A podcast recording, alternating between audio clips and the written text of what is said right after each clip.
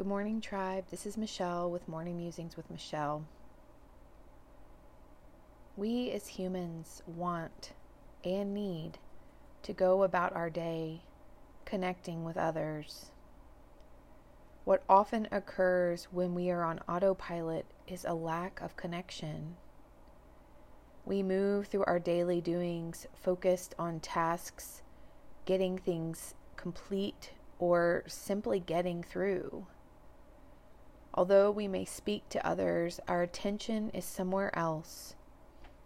Sometimes I tell myself I don't have time, or my thoughts are somewhere else as I'm speaking to another. My dogs are at my feet, or I am walking through the woods. It is a precious opportunity to be able to connect to the people, places, animals, and experiences we encounter. It takes a choice to be present, however, and we often are more concerned with getting through than joining the moment. Somehow we have lost track of the needs we have to connect.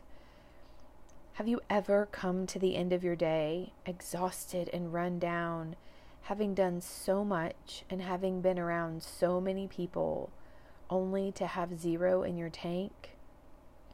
Do the circumstances in your life seem to only drain you, never filling you up? I imagine this is due to a lack of connection. Connection to the world around us has a way of fueling us. Try this with me today. Put your devices away. Connect to your breath. Take a walk with a friend and really listen. Sit with your pet if you have one and just give them some attention. Focus on what is happening now.